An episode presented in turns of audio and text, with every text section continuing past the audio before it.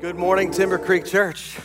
I am Jeff Anderson, honored to be with you today. Can we just give Jesus one more hand, just like that? Can we just do that today and say, Thank you, Lord, for all that you're doing? Super excited to be here at Timber Creek. And Pastor Jeremy and Janet, the team, you are blessed to be where you are with the leadership that you have and what Jesus is doing in this place. Amen? I'm excited to be with you. I'm excited to have my wife traveling with me today. She's on the front row. Mary, she's been my wife for 35 years. We met at Bethany Bridal, I mean, Bethany Bible College many years ago, and uh, we're honored to be here. We pastored two and a half decades before joining the team at Convoy. We've been there 11 years. So, pretty, pretty cool what's going on. Well, there's a tree in Italy I want to show you real quick. It grows upside down.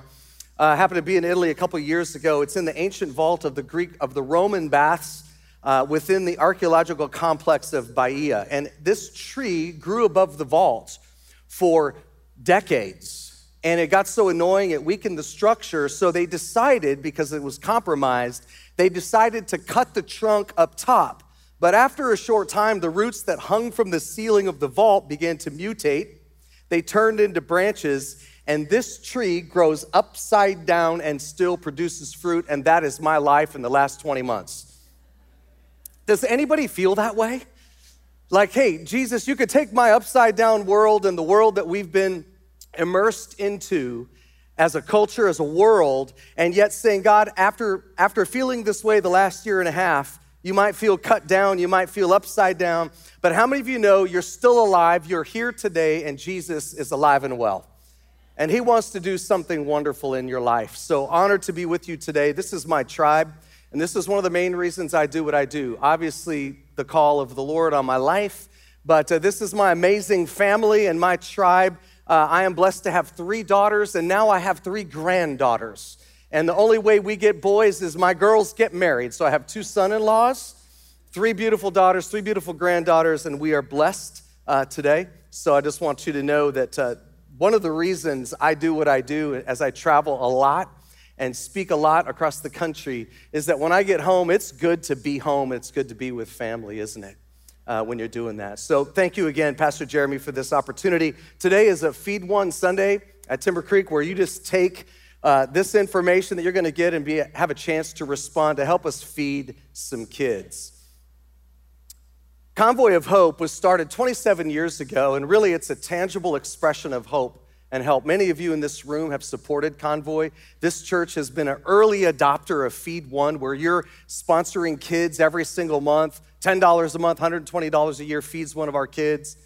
But um, Matthew 28 talks about the good news and the gospel of the Great Commission going forward and saying, hey, before that happens, we need a demonstration of the gospel. Matthew 25.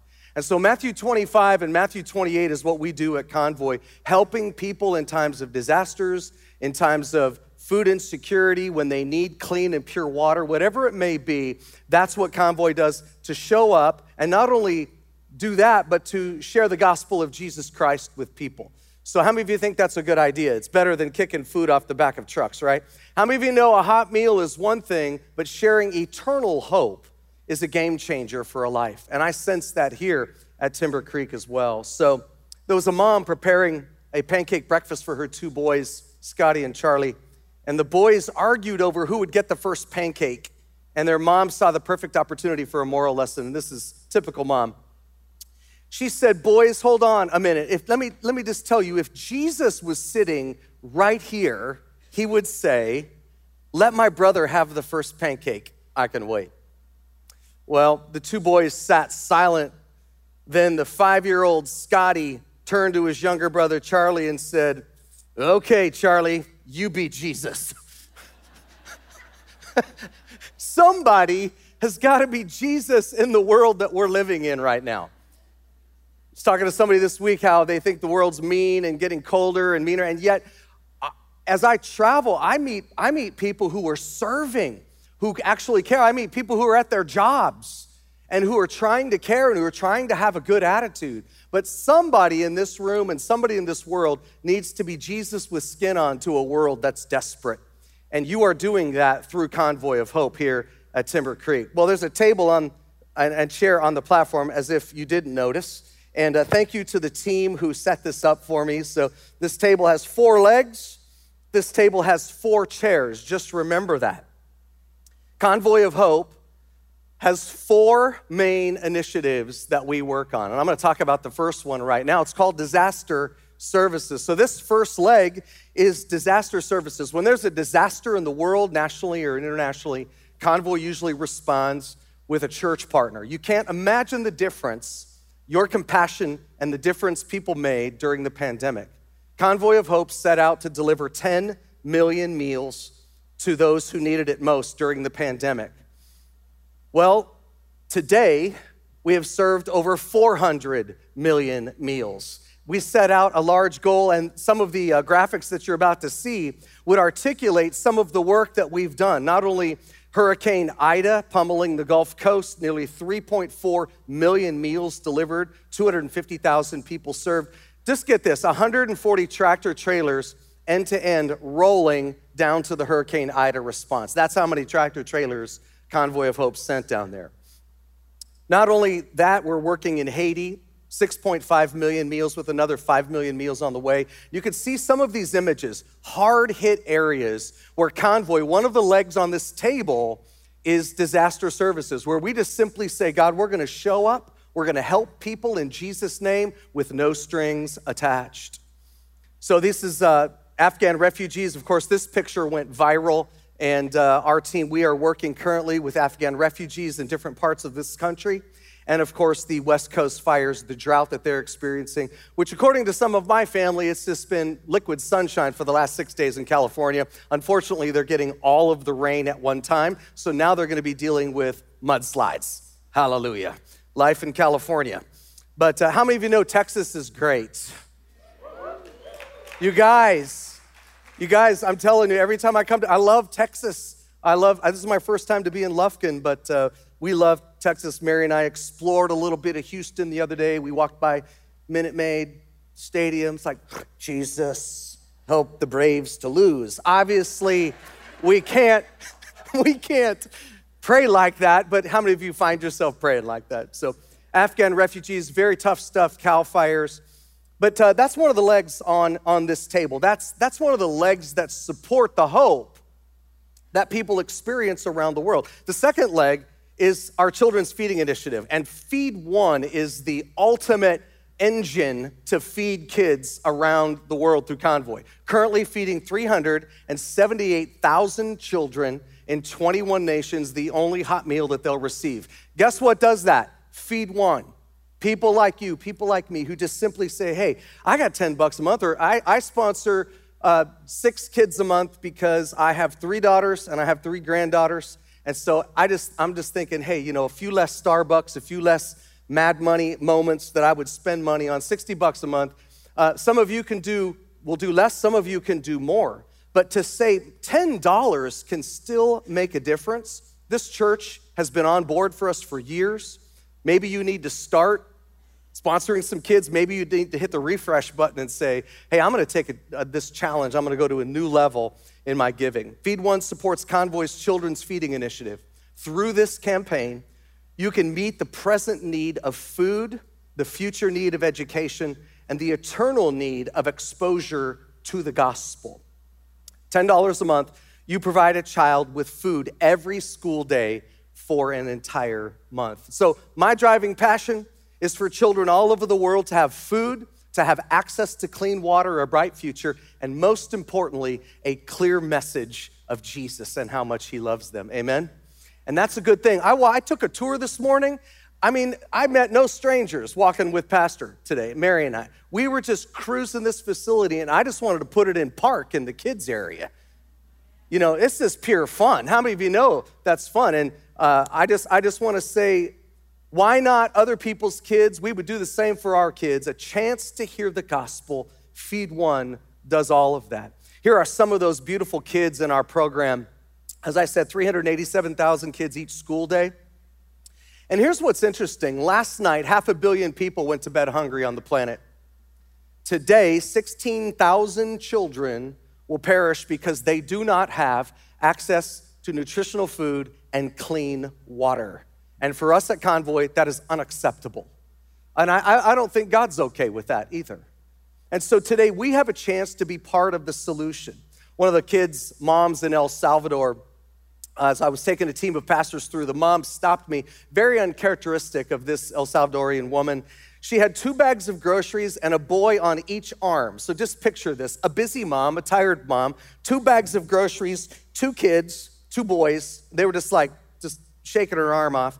And she stopped me and she said, Do you work for Convoy of Hope? And I said, Yes, ma'am, I do. She said, Thank you for the food. And I said, You're welcome. But I said, It's all the churches across America that support Convoy. And she goes, Will you thank them for me?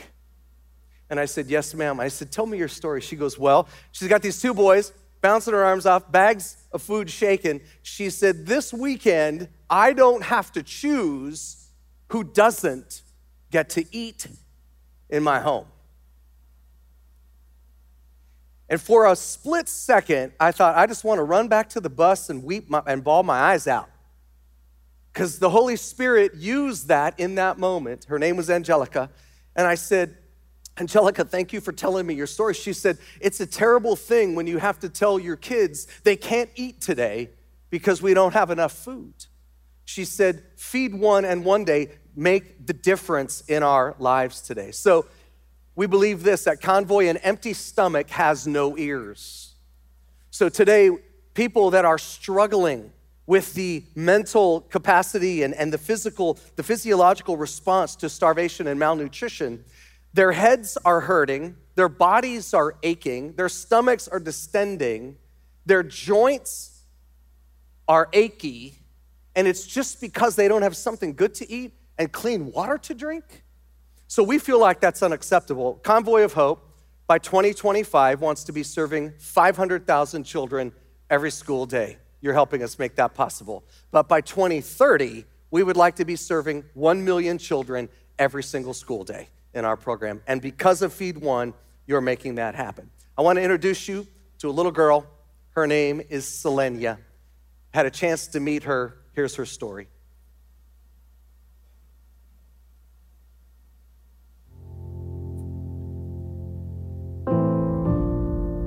It's tough for me to share my story because it hurts.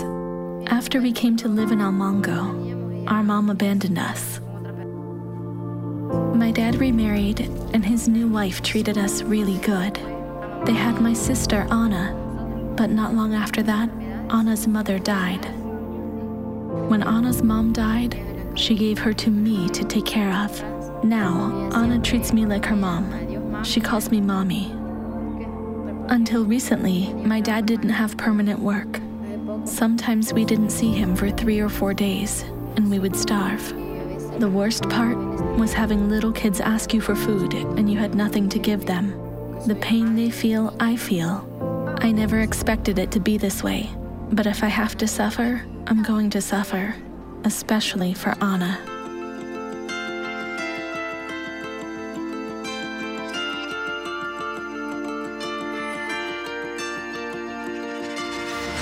Today they gave me soup, and it was delicious. I ate it all.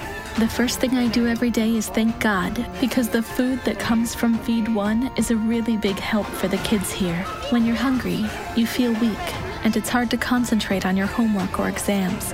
But when they give me food, it's different. I can concentrate and do good at school, which is going to help me a lot in life. Before my siblings were in school, I used to feel really bad because I was the only one eating. I would eat just a little and take the rest home. They would be so happy when I provided for them. Next year, Anna will be in kindergarten.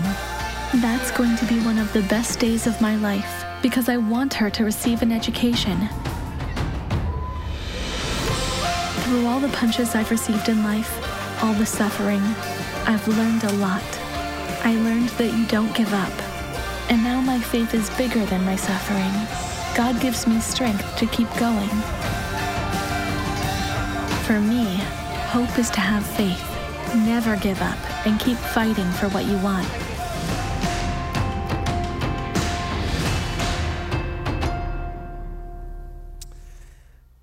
Children's Feeding Initiative, Feed One, is such an important part of what God is doing in the world, not only showing compassion, but that seems to be the gateway for kids when they get a hot meal, they go home and tell their parents, they tell their neighborhood, and that opens the door to reaching an entire family, a mom who needs training and skills, um, a dad who needs an opportunity for a job, and the education piece. So all of that works together at Convoy of Hope, children's feeding. But this next one is really a fun one. It's an amazing one. It's a growing one. It's called agriculture. So the first leg's disaster. The second leg of this table is children's feeding. Well, the third leg would be agriculture and farmers growing more and better foods. We have soil scientists on our team. We have uh, ag specialists that are simulating growth around the world in greenhouses and test sites. We're growing more and better food. Haiti is an example. My last trip to Haiti, we were able to go out to one of the rice farms that were cut off in 1994 because of the US embargo and all kinds of crazy stuff that's happening. Uh, Rwanda was imploding with the genocide, Haiti was imploding with its government, and the whole world put an embargo on Haiti. Well, it gutted their manufacturing and agriculture. It's just now coming back online. Beautiful, vast rice farms the, the good corn that is grown there and the amazing black beans grown in Haiti. Our farmers are stepping up to grow more and better food. Here's what's really exciting. Two months ago, 20 metric tons was not only harvested at the, the, sites in Haiti, but they took a tenth of that and they cycled it into the Children's Feeding Initiative in their own country. Haitian farmers growing the good Haitian food, feeding little Haitians. And that's the point. It provides job, it stimulates the economy, it feeds people, and it gives dignity back to these farmers. Well, that's the third leg. The fourth leg would be women and girls empowerment.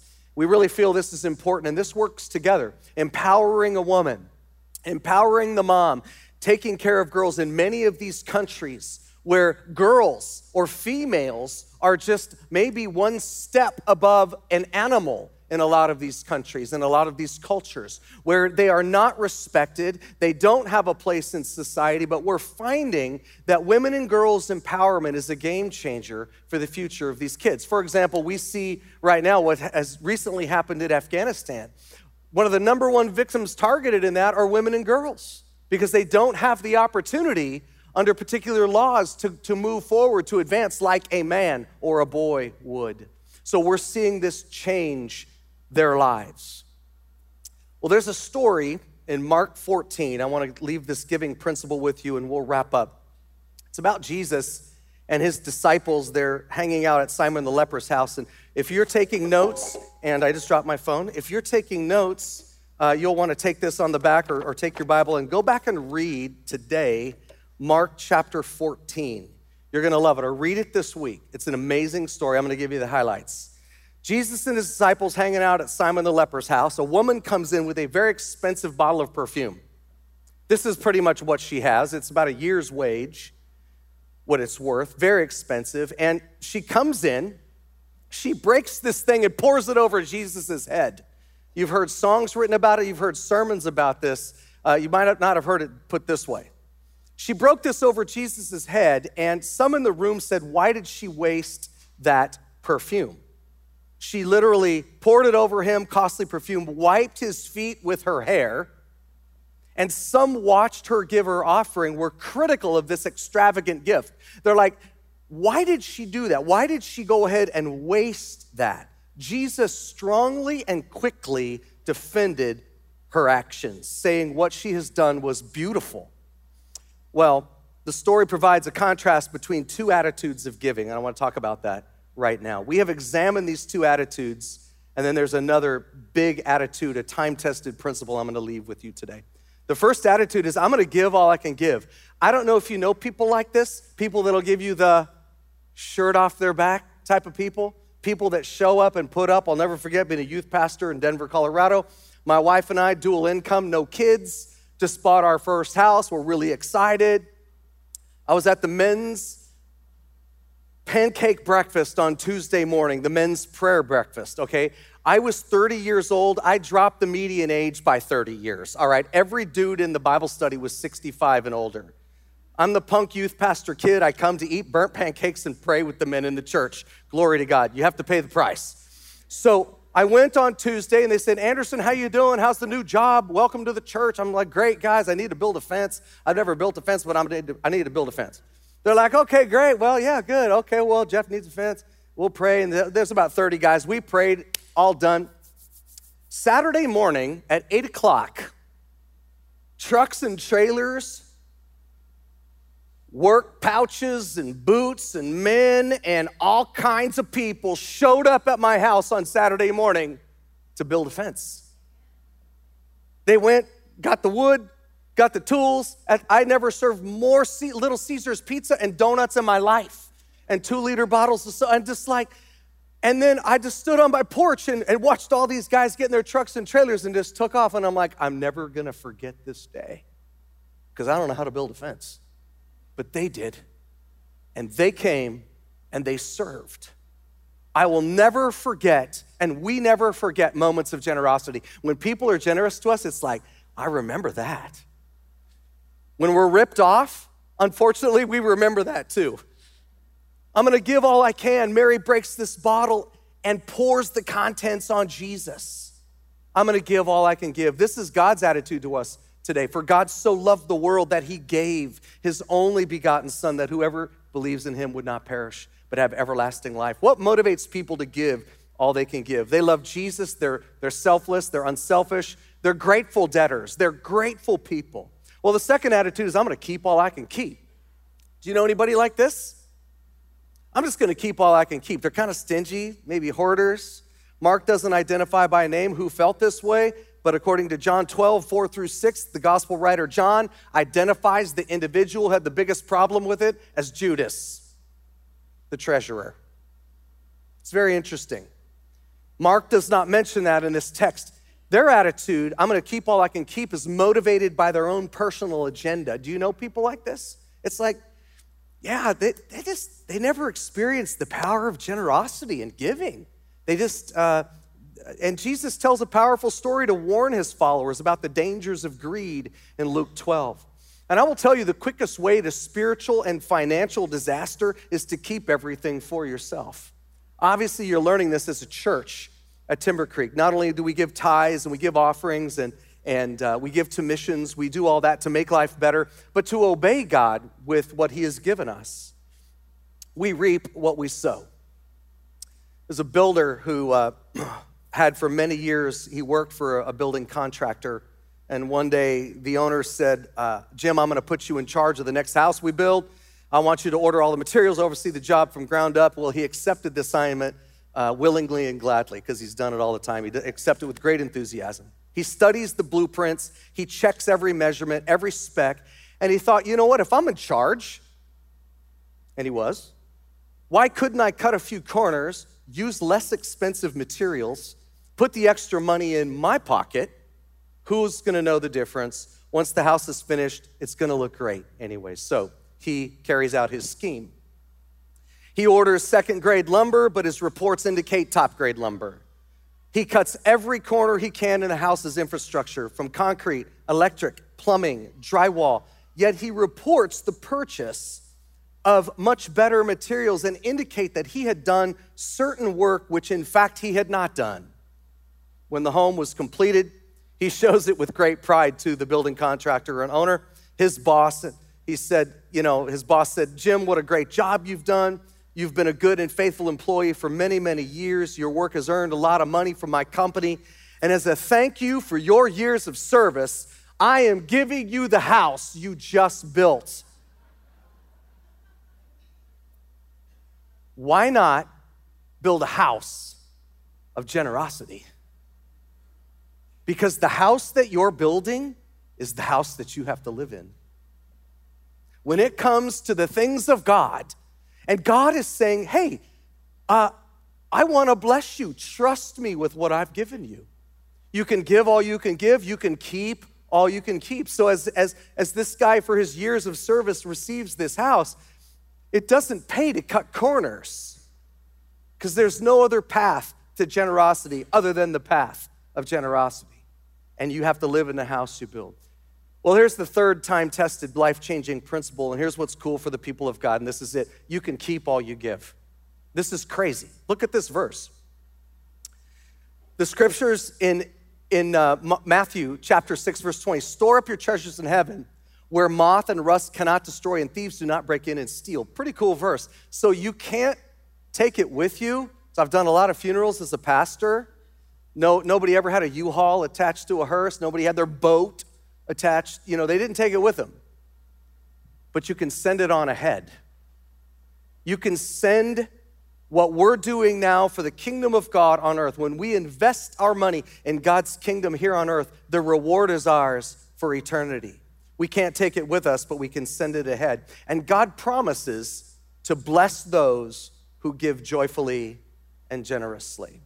I have a neighbor, his name is Jerry.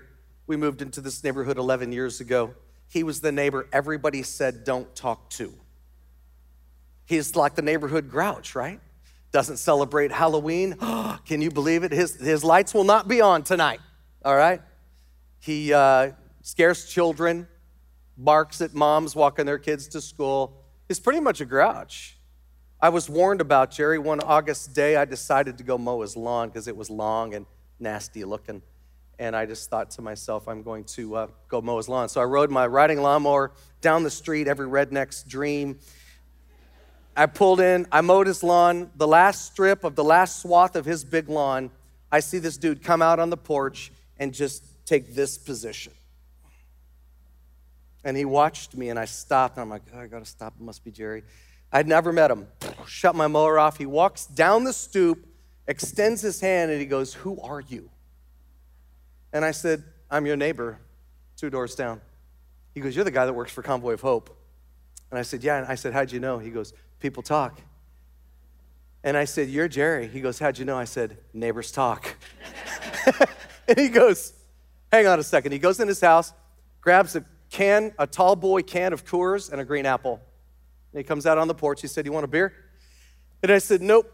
And he said, Do You want the apple? And I said, Yeah. So he gives me the apple. He cracks the beer for the next hour and 10 minutes. Jerry unpacked his story of his life. And it was in that moment that I realized I am not a good neighbor. I went over to mow his lawn. That's what I thought. But God sent me over there to plant some seeds of hope and life in a neighbor that really people had avoided. I really was hoping to not meet him. I, can I be honest? I wanted to mow his lawn and just go, oh, mow his lawn, he'll never know. But now he knows, and he knows when I'm home. And he extended his hand one last time and he said, Jeff, I just want to thank you for being a good neighbor. And I said, Jerry, I don't really think I'm a good neighbor. And he said, No. He said, You're the only guy that has talked to me in the neighborhood. And in that moment, I quickly realized that it is better being generous and it is better being a servant than it is being somebody all shut up in my own world and I got control of that. Amen? And God wants to use us to be a good neighbor. Well, you're preparing to receive a generous Feed One offering and commitment today. Disaster, agriculture, women's empowerment. I'm seeing the Children's Feeding Initiative. There's four legs that hold that table up, but really, just like the woman's offering, she brought this to Jesus. She gave her best. She did what she could do. She gave what she had. And in the same way, your Feed One offering will fill lives with food, God's love, and hope. And we give so others can simply live. Well, there's four chairs this chair belongs to the hardworking dad whose hands are like leather and cracked, and he's tired and he's worried and he's not sure where it's going to come from next. This is the mom who's always tired, always trying to be up to make everybody happy and take care of the family, the CEO of the family. This could be the son or daughter that comes to the table in hopes that there's a hot meal and they're going to run to the table because they don't they don't go get their own food that's to be provided for them people are providing for them in that moment this family but then there's a fourth chair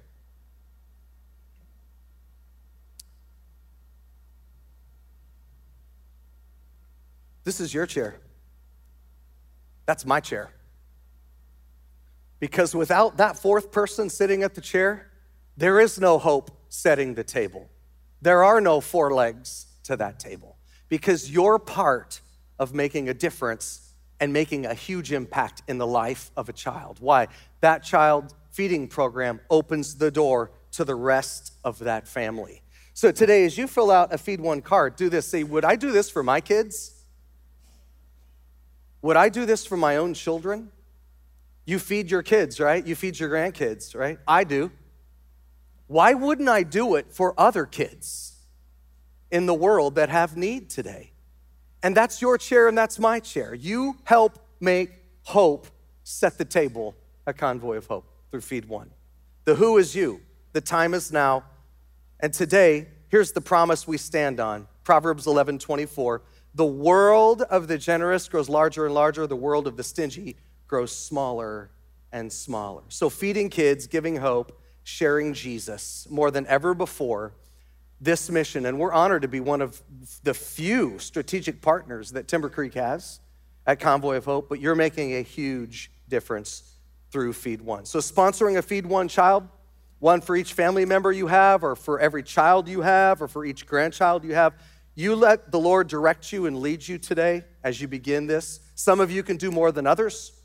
Do what the Lord lays on your heart and do what you have faith to do today. God's gonna give you faith.